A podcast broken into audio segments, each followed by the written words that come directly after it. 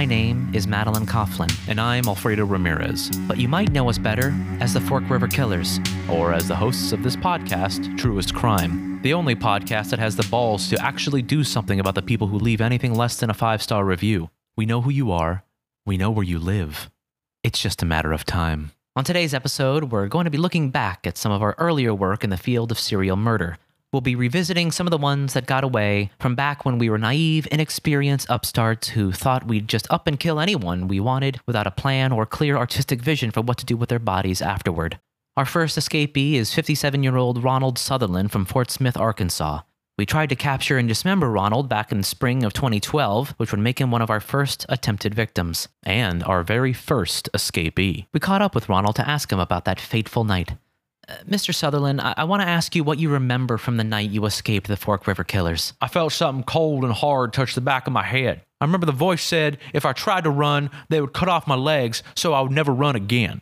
So I said, fuck it, take them. I don't even want these goddamn legs. It was like, what do they call it? Uh, a serendipitous? My knees are shot. My ankles are all mangled. The toes, the toes are beyond repair of any pedicurist known to man. Take the fucking things. I don't give a shit. Be doing me a goddamn favor. Anyway, uh, that must have discombobulated them or something, because after I started screaming at them, they ran away. I said, Take my legs! Take my legs! Take these shitty, stupid legs! Take them! Cut them off! Please, cut off my legs! But they left their axe, which I suppose they was going to cut off my legs with, so I picked it up and cut off my legs myself. When God shuts a door, he opens a window. So you can crawl out and cut your legs off one way or another. uh oh, put that one on the blooper reel. I know, we were so stupid. Remember when we used to use guns? Ugh, don't remind me. We were so unsophisticated back then. Our next escapee is named Sandra Silva from Lantana, Florida. Take it away, Sandra. Sandra, do you remember anything about the night you narrowly escaped the grasp of the most prolific, most gruesome, most inspiring, most spectacular? uh, uh, oh, ooh, uh, what do you remember about that night? I remember it was hot, so hot. I remember it was summer. I was sweating. And I had just left my sister's house, and she, ella es un tremenda puta. And she was saying to me that she didn't want to wash my dog when I go to Cartagena for vacation. And I said, why not? And she said, because no, it's shit everywhere. It's shit all over the house. I say, that's a lie. It's shit into a colostomy bag. And if it chew through the bag, it's tu problema, mija. Imagínate, I went to the gym, I ate una hamburguesa de Burger King, and I went home. Terminó. Ya. Nada más. Oh. Okay, but do you at all remember being attacked by the duo that would go on to become the illustrious and world renowned Fork River Killers? Fork River qué? I guess we didn't leave too big of an impression on some people. No, we didn't. But that's not always the case. That's right. We left a mighty big impression on Wendell Dalton of Eugene, Oregon, back when we tried to kill him in the summer of 2011. Here's Wendell. So, we just want to know what, if anything, you remember of the night that you narrowly escaped the grasp of the Fork River Killers.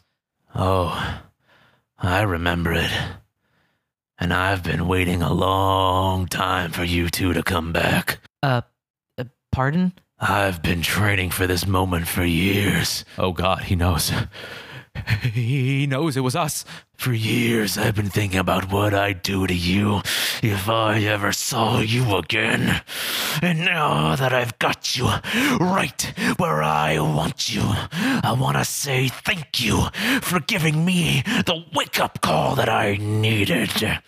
Uh, What? I was a self destructive mess, and that near death experience really put things into perspective for me. I started going to AA, got clean, and now I co manage a donut shop. And I owe it all to you. That didn't go where I was expecting. People tell me I have tone issues. Hardly noticeable. Now, let me ask you something. Can I get a hug?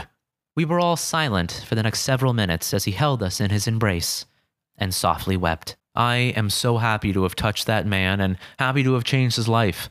Unfortunate that we had to kill him.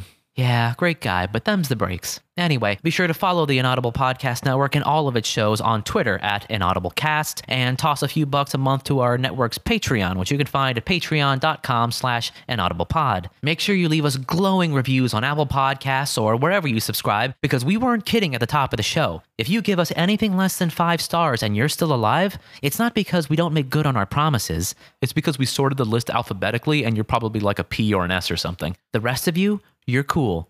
And you'll be hearing from us again soon. All right, bye. Later, everybody.